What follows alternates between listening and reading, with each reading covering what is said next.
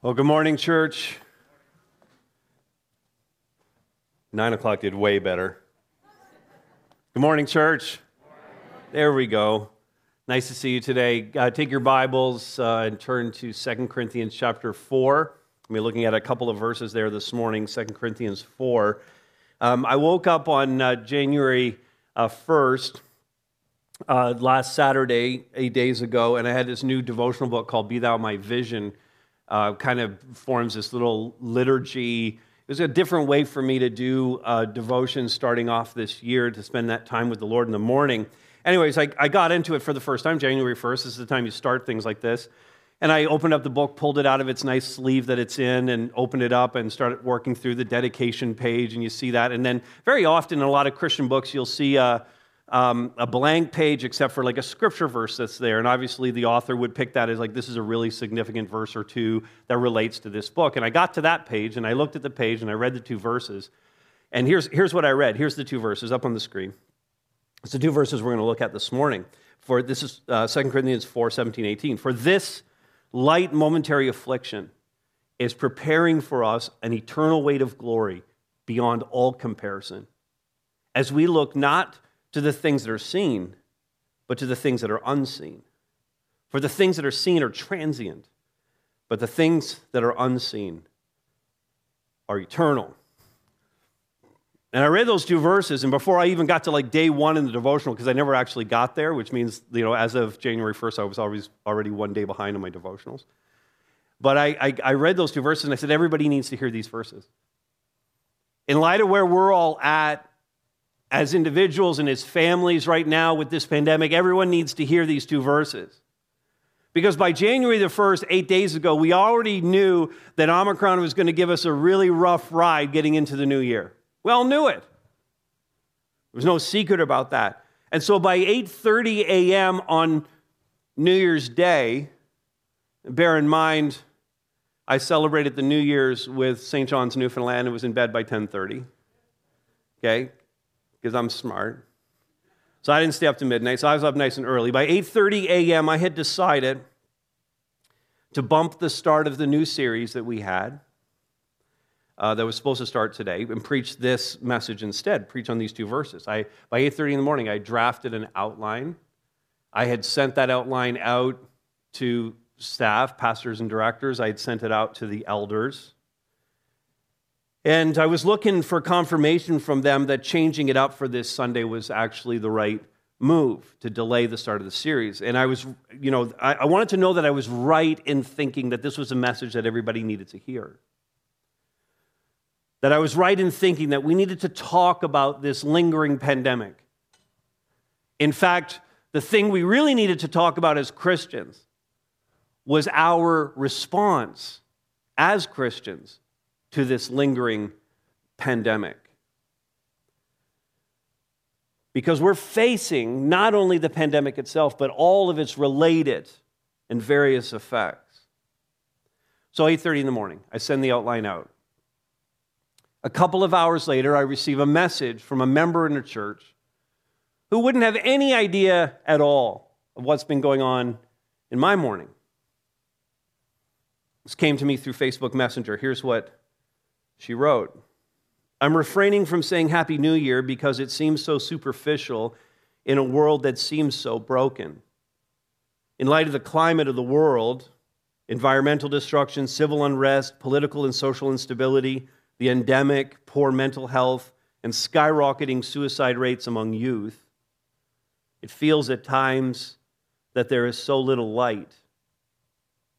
And although we have hope for the next world, I'm wondering if I'm not alone in needing some deep level guidance on how to stay strong in our everyday when the darkness is so pervasive.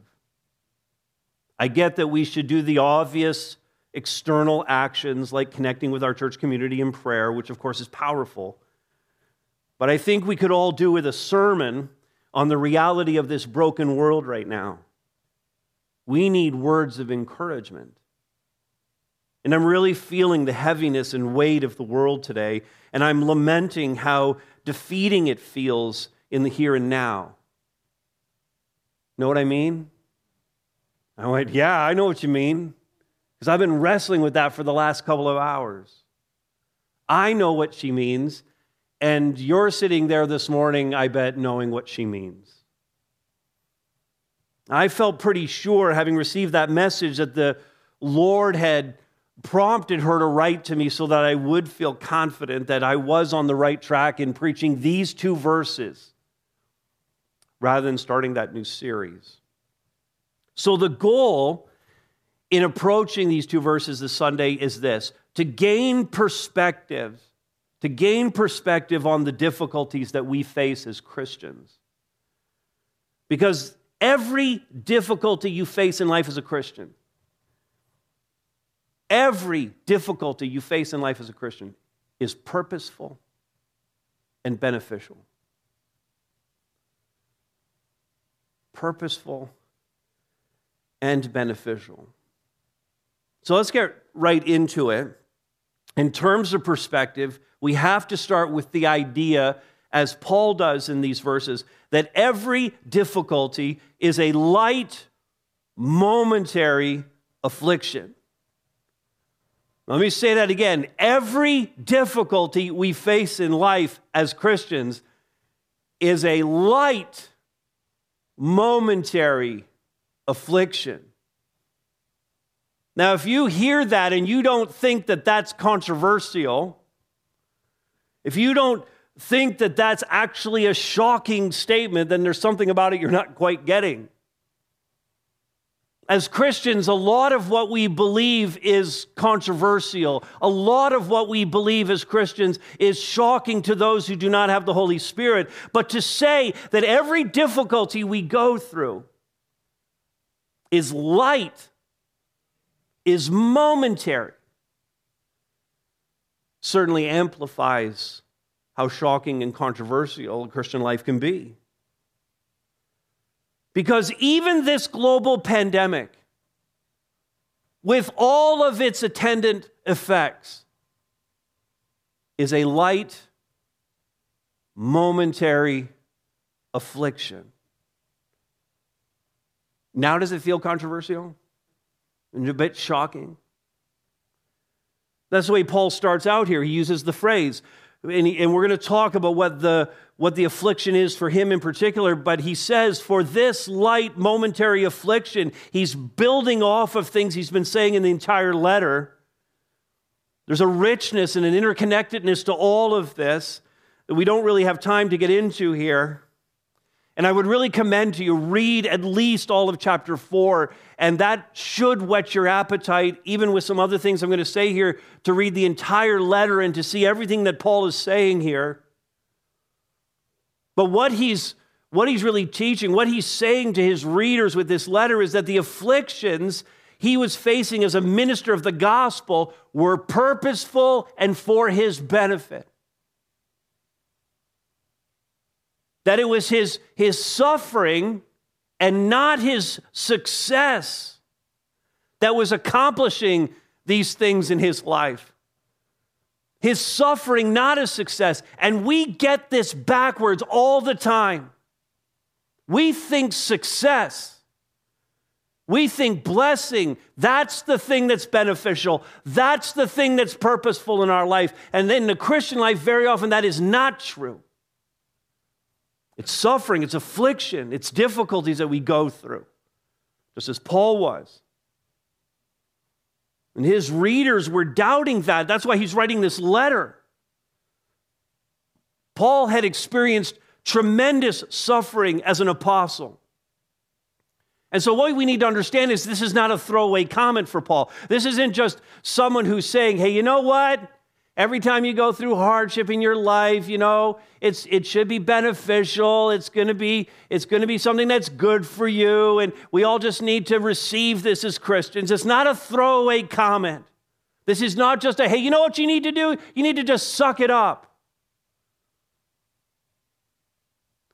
Because Paul had actually suffered.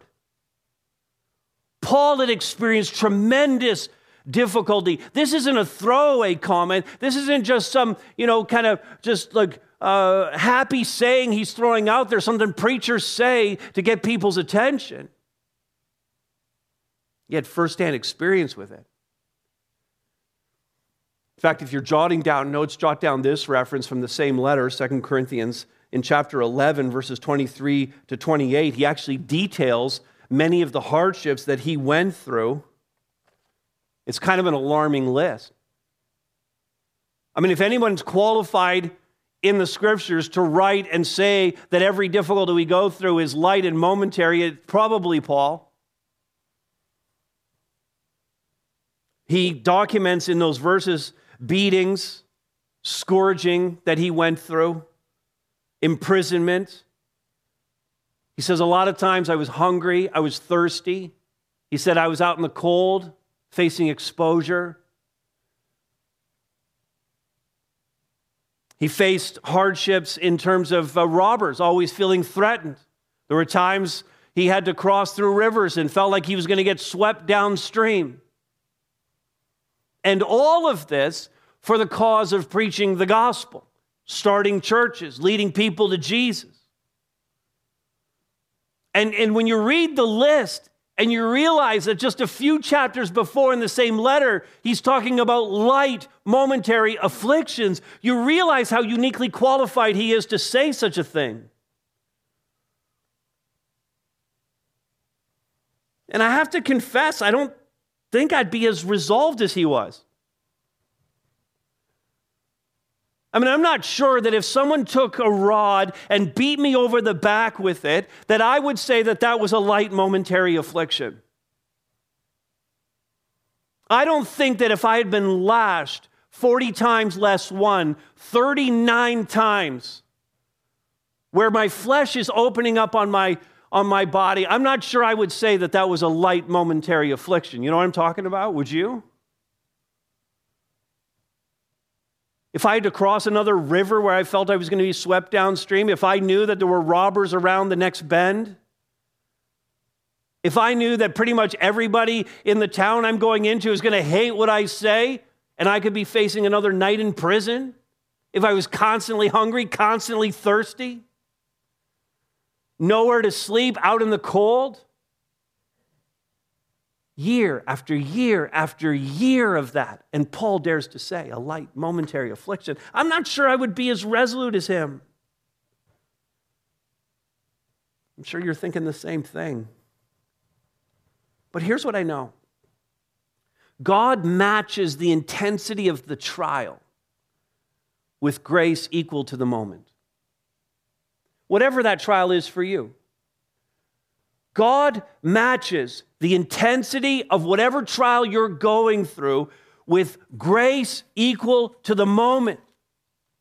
He did that for Paul. He'll do that for you. And Paul was no less human than you and I. Paul too might have thought, I couldn't go through all of that. But God gave him the grace to make it through every time. Later in the very same letter, Paul records God saying this to him. This is in chapter 12, verse 9. My grace, he says, God says, My grace is sufficient for you, for my power is made perfect in, what's the word there? Weakness. Weakness. Just a verse later, Paul says, this great declaration When I am weak, then I am strong. When I am weak, then I am strong.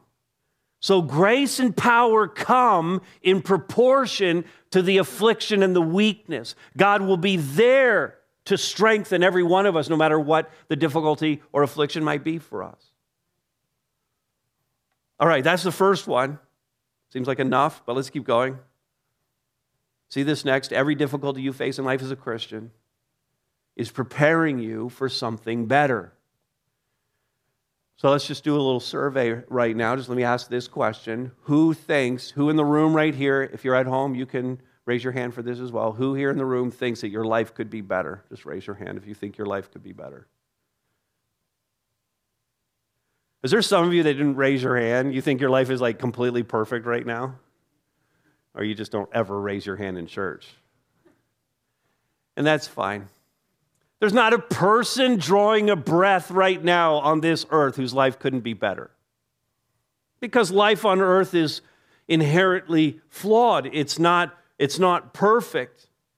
Now, for some people, the need seems to be greater. There are some people who just look at their life and go, you know what, things are really hard right now, so my life definitely could be better. And there are some people who the blessing is rolling and things are good at home and you have a job and, you know, things are not too bad. So you're just going, like, I don't want to ask for more. I just think my life's pretty good right now. But when you step back and look at it, even if your life is like completely a 10 on the awesome scale,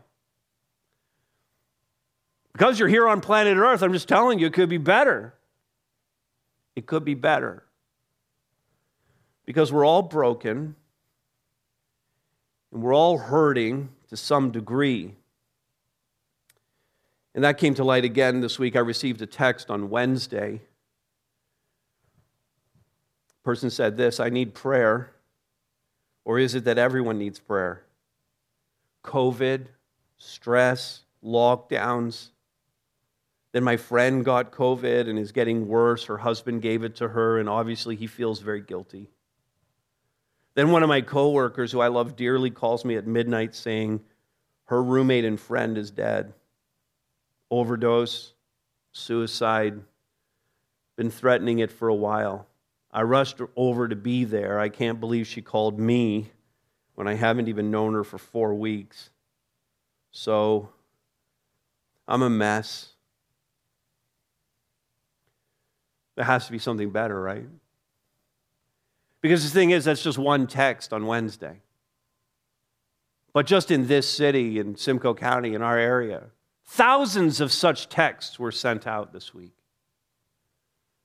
Thousands of people had bad days and bad situations, and hardships hit them, tragedy striking.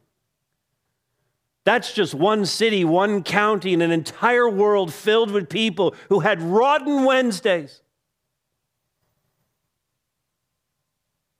There has to be something better. And the something better that Paul's talking about here is not something better here. It's not something better on planet Earth.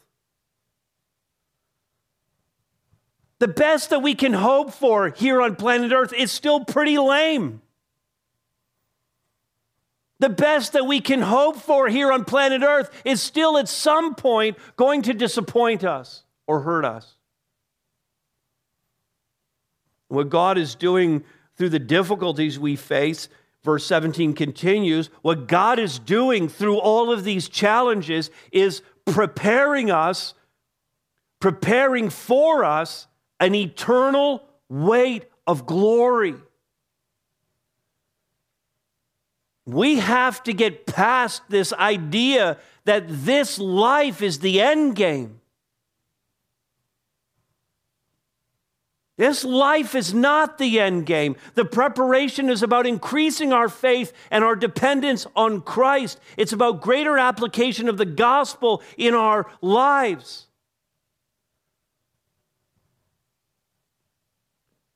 A.W. Tozer said this When I understand that everything happening to me is to make me more Christ like. Everything happening to me is not, is not intended to make me more successful. It's not intended to make me more wealthy. It's not intended to make me more healthy, physically, mentally, or otherwise. Okay, everything that's happening to me is to make me more Christ like and when I understand that, Tozer says, it resolves a great deal of anxiety.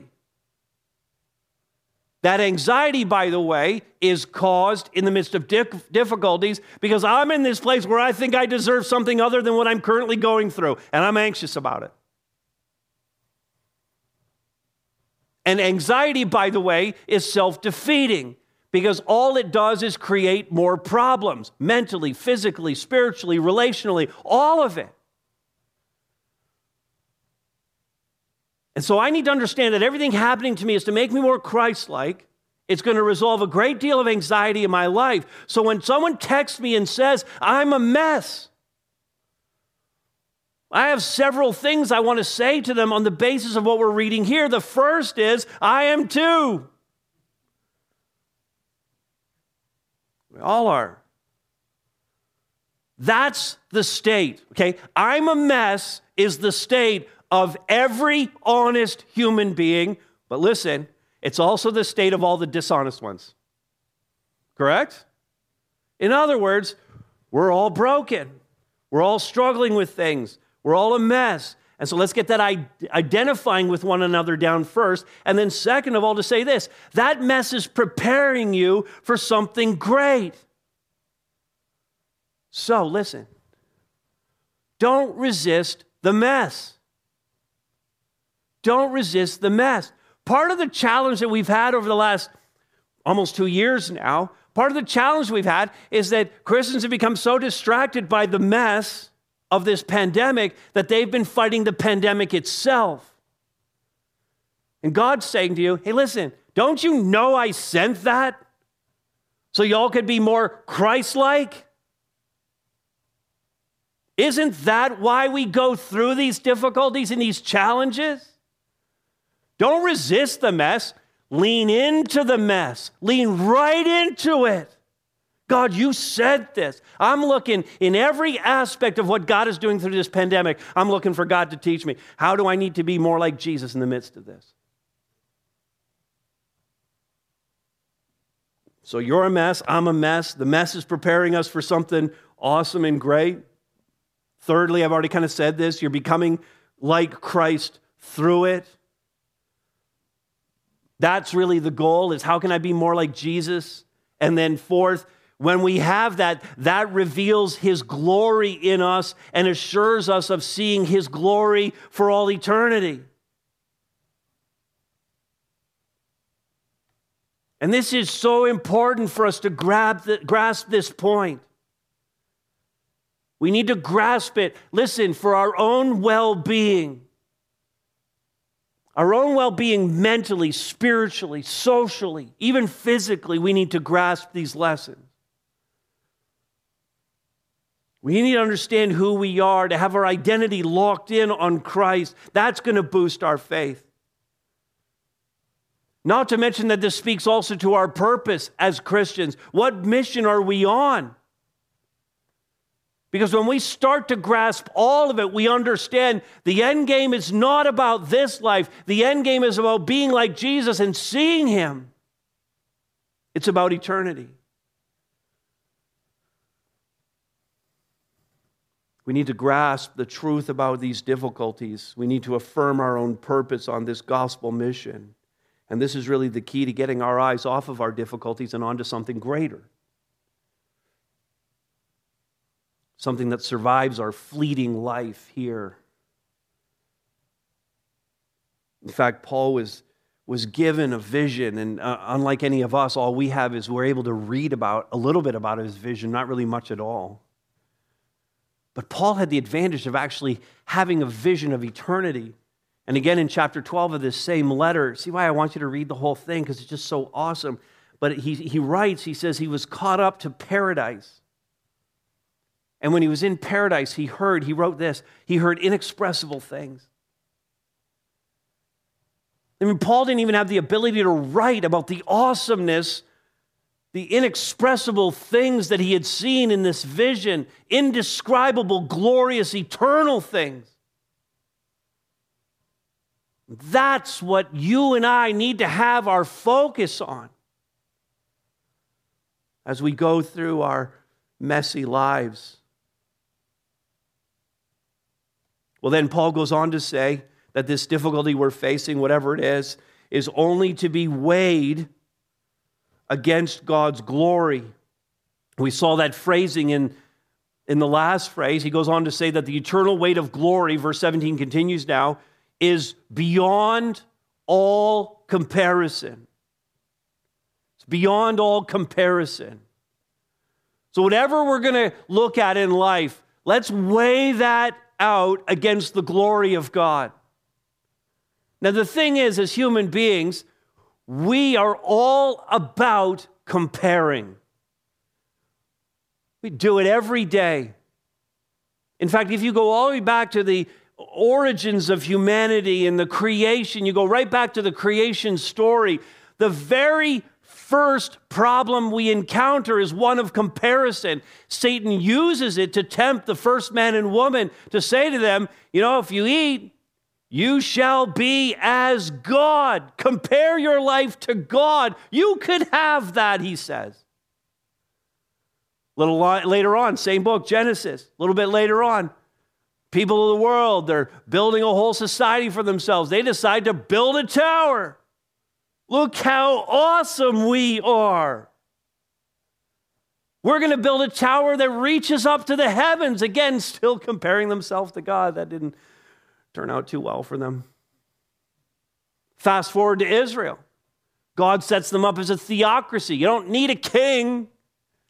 In essence, you don't need like the kind of government that other countries have because you have me. The, the temple itself, the tabernacle, that'll be, that'll be the place where we meet. No, we want to be like the other nations. We're comparing ourselves to them. Just give us a king like they have. And this is the whole history of humanity, comparing ourselves to others. Get to the New Testament. Here's Jesus. He handpicks 12 disciples to walk with him through life and to learn about the kingdom of God. What an awesome privilege to have been one of the 12. Enter from stage left James and John's mom. Hey, Jesus, you think my boys could be one and two? Because I'm comparing them to the other 10 guys and I think they're way better. We compare all the time. We're all about comparison and it's, it's killing us. It's crippling us. We compare, we compare, we compare. It's our terrible human tendency. We compare our children, we compare our spouses, we compare our jobs, we compare our houses and neighborhoods, our friendships and churches. We compare just about anything that can be compared. And Paul says when we compare our difficulties to anything other than God's glory, when we compare our difficulties to someone else's difficulties, when we compare their blessings to our blessings, when we compare our challenges to with the way our life was before, when we, were, when we compare where we are now to where we think we should be, there's no end to the comparisons we can make. But when we compare any of it to anything other than God's glory, we set our sights so low that we shackle ourselves to the temporal. We shackle ourselves to human standards that are as nothing to God. God's saying, aim higher. Aim all the way to the very top, right into eternity. Evaluate everything in light of the glory of God, the highest possible standard for everything. And when you do, you'll see that every difficulty you face in life as a Christian, ready for this next one, is an opportunity. It's an opportunity to exercise or abandon your faith. So, verse 17 kind of sets us up. We now move into verse 18, and Paul starts it with the word as, or and this is to really set up like a condition of how this is really going to play out in our lives. Other translations put, provided we or while we do this next thing. So you have this very real sense as you read the text here that this is only going to happen if we do what Paul says next. That's the condition attached to getting to this place where we will see the anticipated glory of God in our lives. And it is that, notice verse 18, as we look not to the things that are seen, but to the things that are unseen. Now, a bit more context to this letter. Paul was facing criticism, and the difficulty that he's talking about here, the afflictions that he's talking about here, was because he was suffering so much. The other Christians were looking at him, the people in Corinth were looking at him going, Yeah, like I know you're an apostle, I know you were called by Jesus, but you've just you've just faced so much opposition. You've faced so much trauma in your life. I mean, it's hard to believe that God is really sanctioning all of this. Paul, in other words, you must be doing something wrong. Similar to what you would read, by the way, in the Old Testament with Job. Job's getting pummeled by Satan, testing him and taking everything away from him and his friends and his wife come in and they're all saying, Job, you must have done something wrong, dude. No one suffers this much and is actually right with God. You must have done something wrong to be so afflicted. This can't be what God intends because God actually intends for you to be healthy, wealthy, and to prosper, and that is wrong on so many levels. So much nonsense in that. But here's the thing David Garland said this their culture, the culture of Paul and Job, their culture had conditioned them to see and appreciate only a counterfeit glory and honor. So, these Corinthian believers who thought Paul was suffering a little bit too much, it was because their value system took them there. The culture had taken them there to see and appreciate only a counterfeit glory and honor. And our culture is the same. Job's culture was the same. We're so success oriented. We're so much about building wealth, about getting check marks beside absolutely everything in our lives. We're missing the point. Paul's response, in essence, is you're looking at the wrong thing. You're looking at the wrong thing. It was true for Job's friends and his wife. They were only looking at what they could see. In Paul's case, what the Corinthians and others could see were, were the wounds on his back from the, from the whippings. Perhaps how unhealthy he looked because of the lack of food and, and because of uh, the, the nights out in the cold, the time spent in prison. That's all they could see. Paul, look at yourself, man. Look in a mirror. You don't look good. That's all they could see. With Job, all they could see was the boils. All they could see was the fact that he was poor now. All they could see was the fact that he had lost his entire family.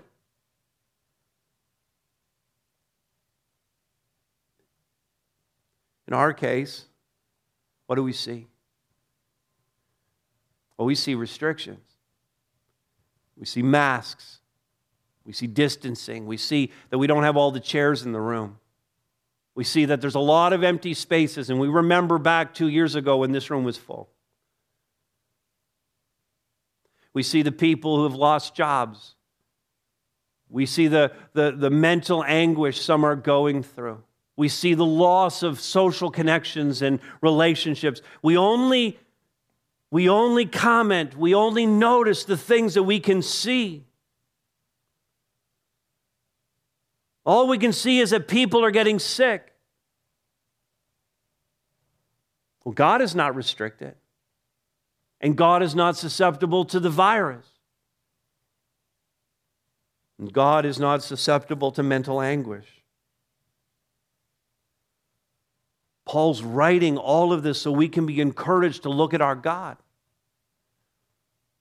In fact, again, one of the reasons why I want you to read the entire chapter, if not the whole letter, is because in the first part, in verse 1 of chapter 4, this very chapter we're looking at here, Paul says, We do not lose heart. Even though we're going through all this affliction, we're not discouraged.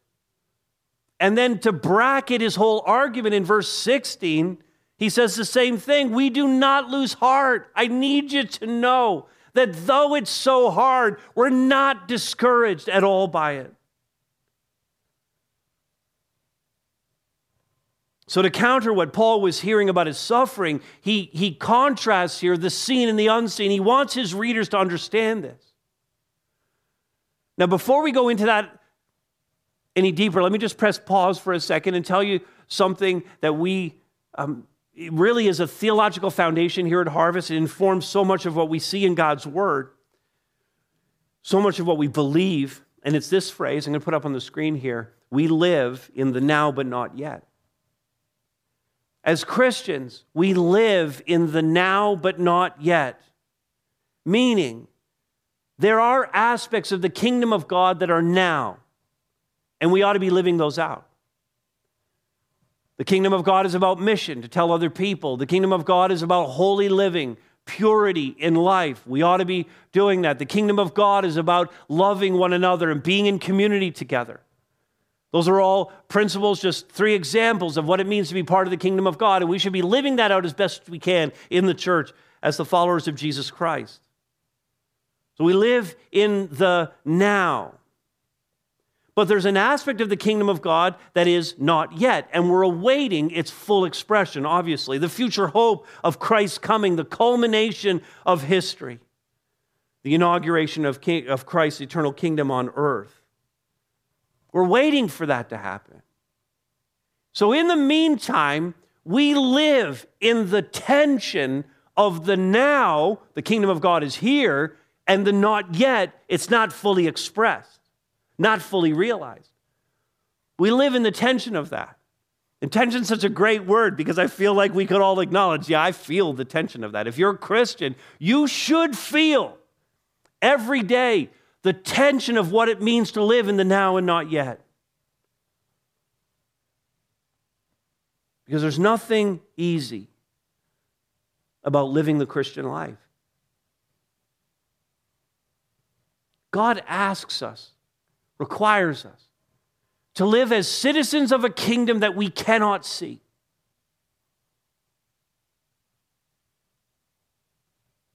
We're asked to live as citizens of a kingdom when its full expression is not yet realized, but there remains this very harsh criticism and opposition to that kingdom here in the world. That's why we feel the tension. The world is actually against us living in this way, yet here we are. And so, to use the language that Paul is using here, again from the Holy Spirit, Christians are called to live according to the unseen kingdom in a time and place where what is seen conflicts with it. You see why I wanted to lay that out for you. And so, this difficulty we're facing, this COVID thing with all of its varied effects on our lives, that's something that's seen. It falls under the category of what is seen. Paul says, right here in the text, we look not to the things that are seen. You and I need to respond, in fact, to everything COVID related with the same line. We look not to the things that are seen. I have to wear a mask, I'll wear a mask. I look not to the things that are seen. The mask means nothing to me. If I have to distance, so be it. It means nothing to me. I look not to the things that are seen. It's so temporal. In light of eternity, in light of the glory of God, it's nothing. I'm not looking at the things that are seen. So then, what we're saying in essence is because I get tested every time one of those things comes up in front of my eyes. And this is the point we're looking at here. This is an opportunity to exercise my faith, to believe something about God and His kingdom, to believe in something that's unseen. It's an opportunity to exercise my faith, which the preacher in Hebrews defined, and this will be a familiar verse to most of you. He defines Hebrews 11 1. Now, faith is the assurance of things hoped for, the conviction of things not seen.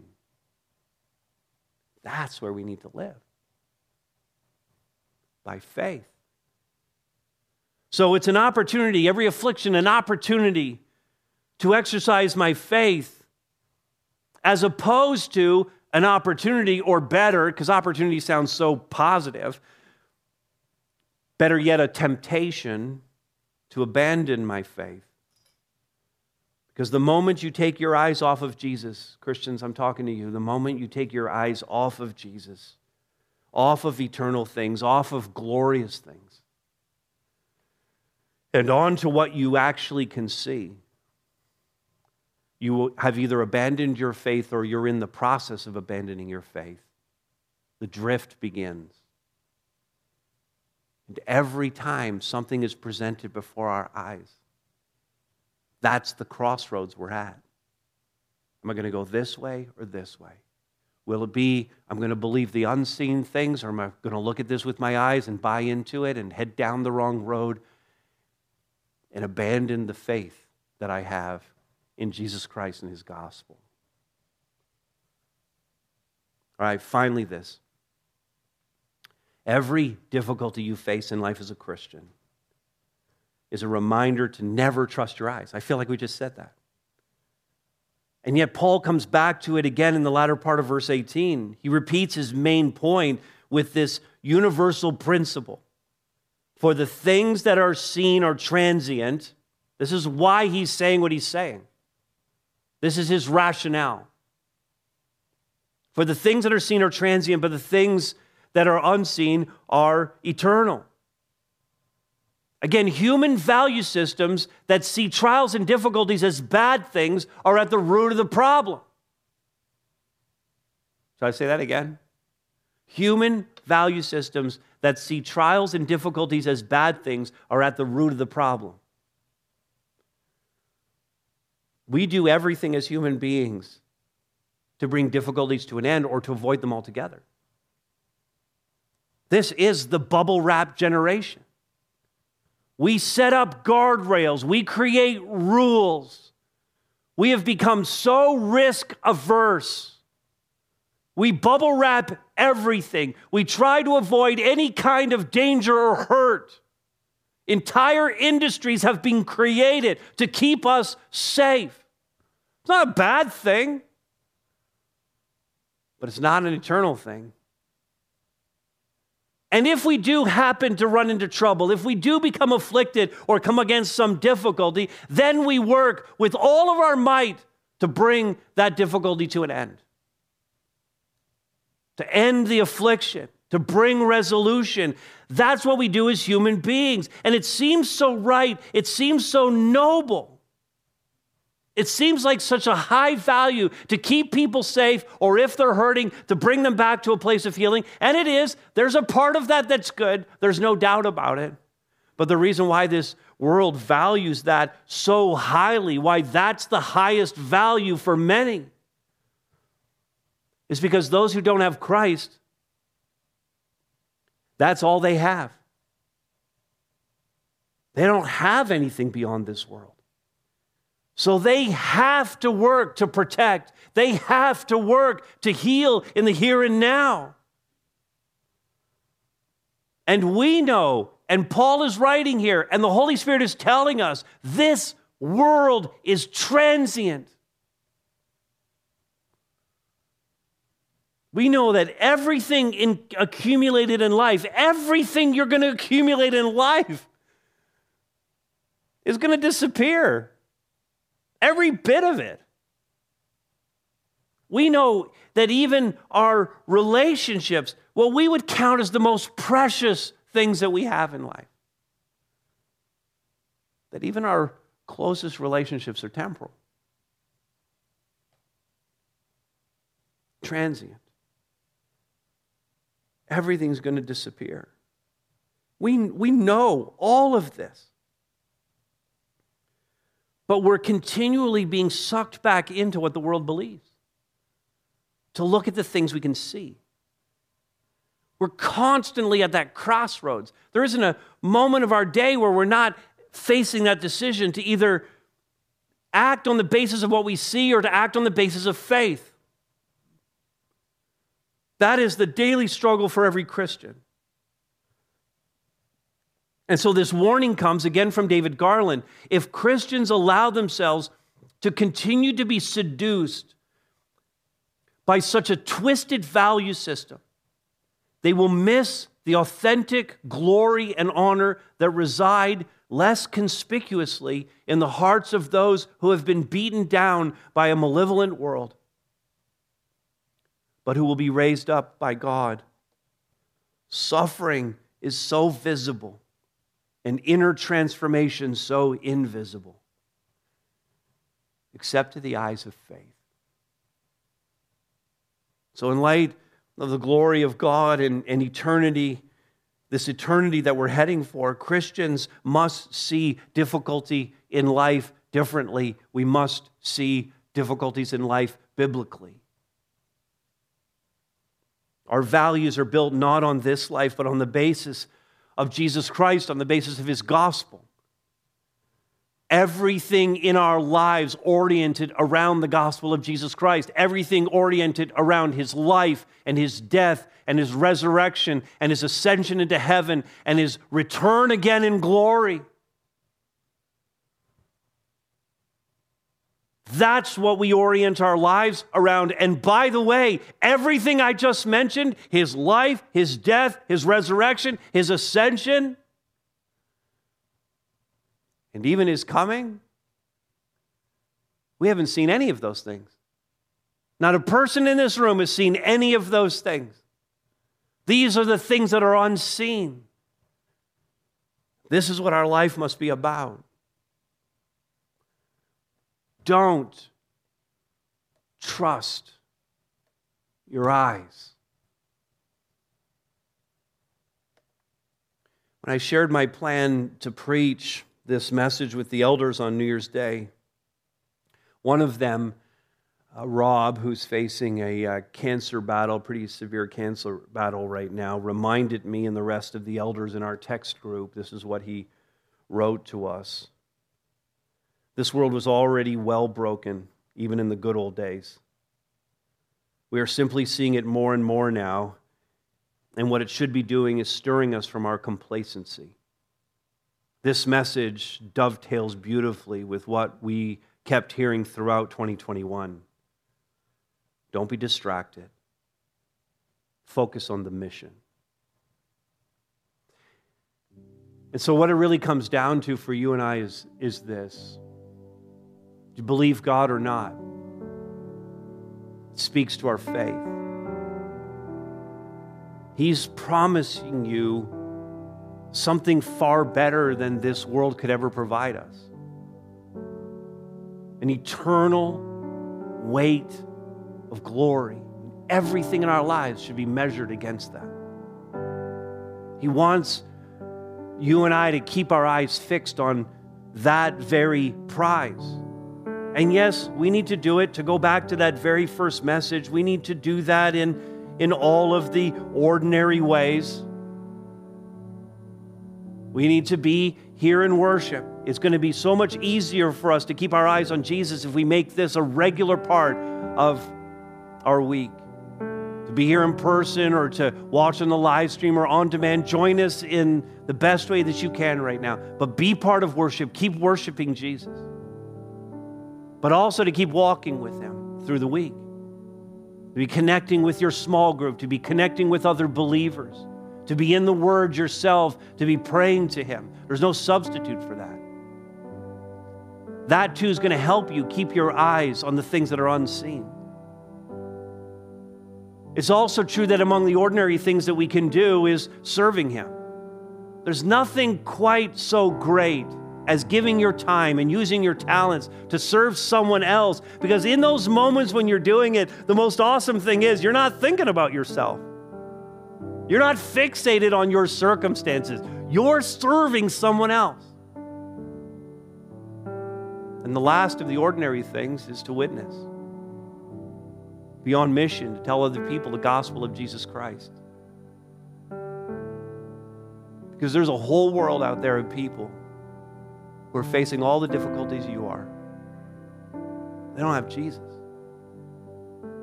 It's sad. It just breaks my heart.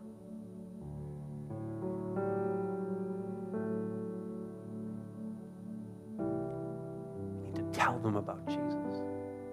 Now, listen, those are all the ordinary ways. Those are disciplines. Those are things we do that are going to help us to keep our eyes on Him. But none of it is of any good. None of it is any help at all. Not coming to worship, not serving others, not being in the Word. None of it is of any help at all if it is not coming from a place of faith. That the goal of all of these things is not to keep ourselves busy and distracted in a different spiritualized kind of way but for all of it to be pointing us to the things that are unseen. To keep our eyes on Jesus Christ. And so I want the team to lead us through this last song as a prayer of response. I want you to pray this as they're leading us. This is your prayer. This is your coming to Jesus moment to say to Him, I'm ready to live this way. I need this. And among the lyrics that we'll hear is this Give me faith to trust what you say that you're good and your love is great. I'm broken inside. Give you my life.